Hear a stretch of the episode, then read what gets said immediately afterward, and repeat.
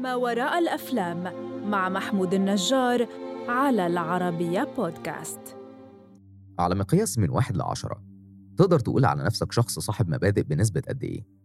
طب ما تيجي نديك شوية نفوذ وسلطة بسيطة طب شوية فلوس؟ طب بلاش دول تعال نحطك تحت ضغط وتهديد رهيب هتفضل محتفظ بمبادئك برضه ولا هتتنازل شوية؟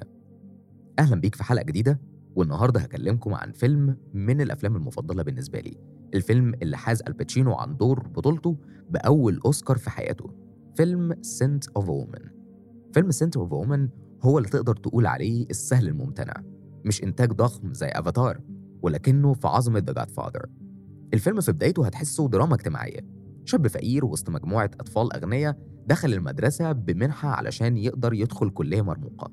لوهلة هتحسها بداية كليشيه تماما لكن ده مش هيستمر. في اللحظة اللي هيظهر فيها الباتشينو في الكادر كل الانطباعات هتتغير ومش هتبقى عارف القصة رايحة لفين. فيما تكمن قيمة الإنسان يا صديقي المشاهد والمستمع هل في نفوذه ولا في مبادئه؟ وهل لو وقع الإنسان تحت الاختيار بين الوصول لواحد من طموحاته بجرة ألم وما بين الاحتفاظ بالمبادئ دي هيختار الصح ولا هيخالف ضميره؟ ده مش قضية الفيلم الوحيدة. ولكنها أهم معضلاته مشهد لقاء تشارلي الشاب الفقير لأول مرة مع الكولونيل المتقاعد سليد اللي المفترض يعتني بيه لوحده في فترة الأجازة في مقابل مادي هو في حاجة جدا ليه. هو بالنسبة لي واحد من ال master scenes ومن باب العلم بالشيء الفيلم بتاعنا مليء بال master scenes. ليه بقى بقول عليه master scene؟ لأنه باختصار وضح مجموعة من النقاط الفيصلية في الفيلم. واحد الكوخ الصغير اللي الكولونيل قاعد فيه. كأنه بيقول للمشاهد إنه محبوس جوه فقدان بصر وعماء انزعاج الكولونيل من مناداته sir برغم إنه لقب ينم عن احترام المتكلم ولكنه بيعيد للكولونيل ذكريات وأيام مش هيقدر يرجع لها تاني. حدية شخصية الكولونيل سليد وحسه الفكاهي المليء بالتنمر اللي كأنها وسيلته لدفع الناس عنه. وهتعرف لما تشوف الفيلم هو كان هدفه إيه من الدفع ده.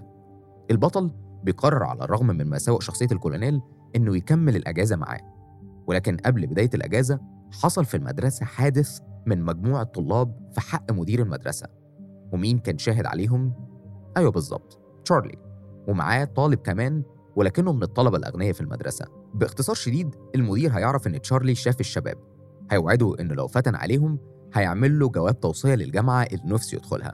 ما هي تشارلي هتسلم زمايلك ولا هتتمسك بمبادئك وتتعرض لجلسة تأديبية وممكن كمان تترفض؟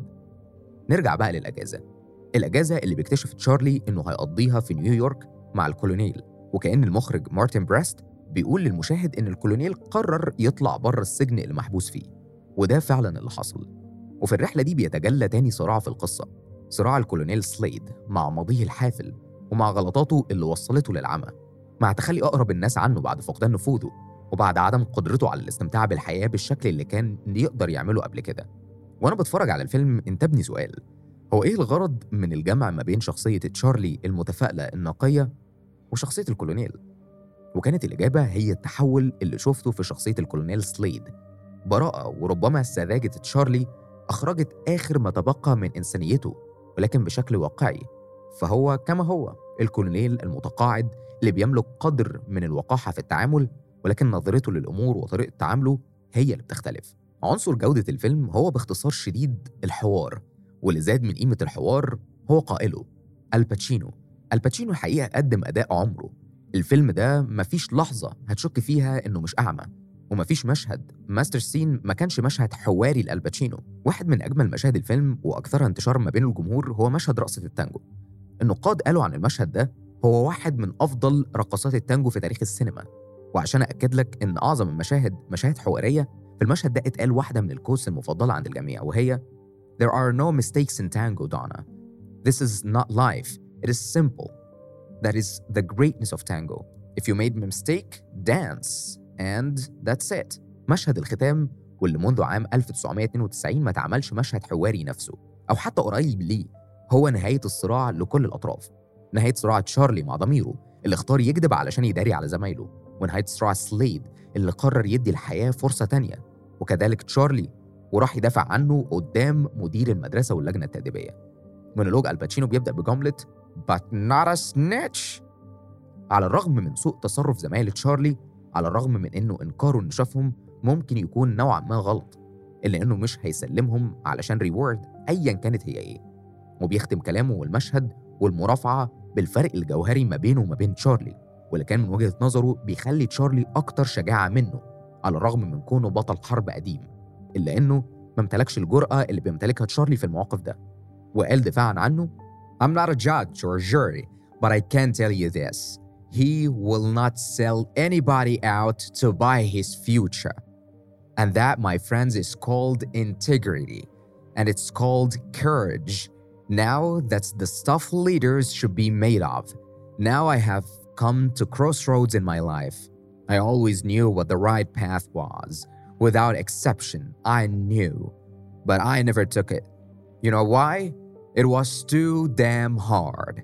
Now here's Charlie, here's the crossroads. He has chosen a path. It is the right path. It is made of principle that leads to character. Let him continue in his journey. كولونيل سليد وهو راجل على الرغم من سوء خصاله وتعاملاته إلا إنه منصف وحقاني وبالرغم من فقده لبصره فهو ما فقدش بصيرته وفراسته وعلى الرغم من كون مدير المدرسة ستارك في منصب رفيع لمدرسة عريقة إلا إنه لا يملك الخصال اللي تؤهله يطلع جيل من الرجال الأمناء. ما ينفعش يكون leader على عكس سليد Scent of a Woman هو رحلة ممتعة. بتغير وجهة نظرك للأمور. بتخليك ما تحكمش على الكتاب من عنوانه. بتقولك إن كل شر جواه ولو جزء بسيط من الخير وإن الخسارة لحاجة بتحبها مش آخر الدنيا وإن قيمتك كشخص مش بتستخدمها من ممتلكاتك ولا من ألقابك قيمتك في مبادئك. فيلم سنت اوف وومن من الأفلام اللي مهما أحكي لك عنها محتاج تشوفها وتستمتع بتفاصيلها. شوف الفيلم دلوقتي واستناني الحلقة الجايه بفيلم جديد من بودكاست ما وراء الأفلام المقدم من العربية بودكاست.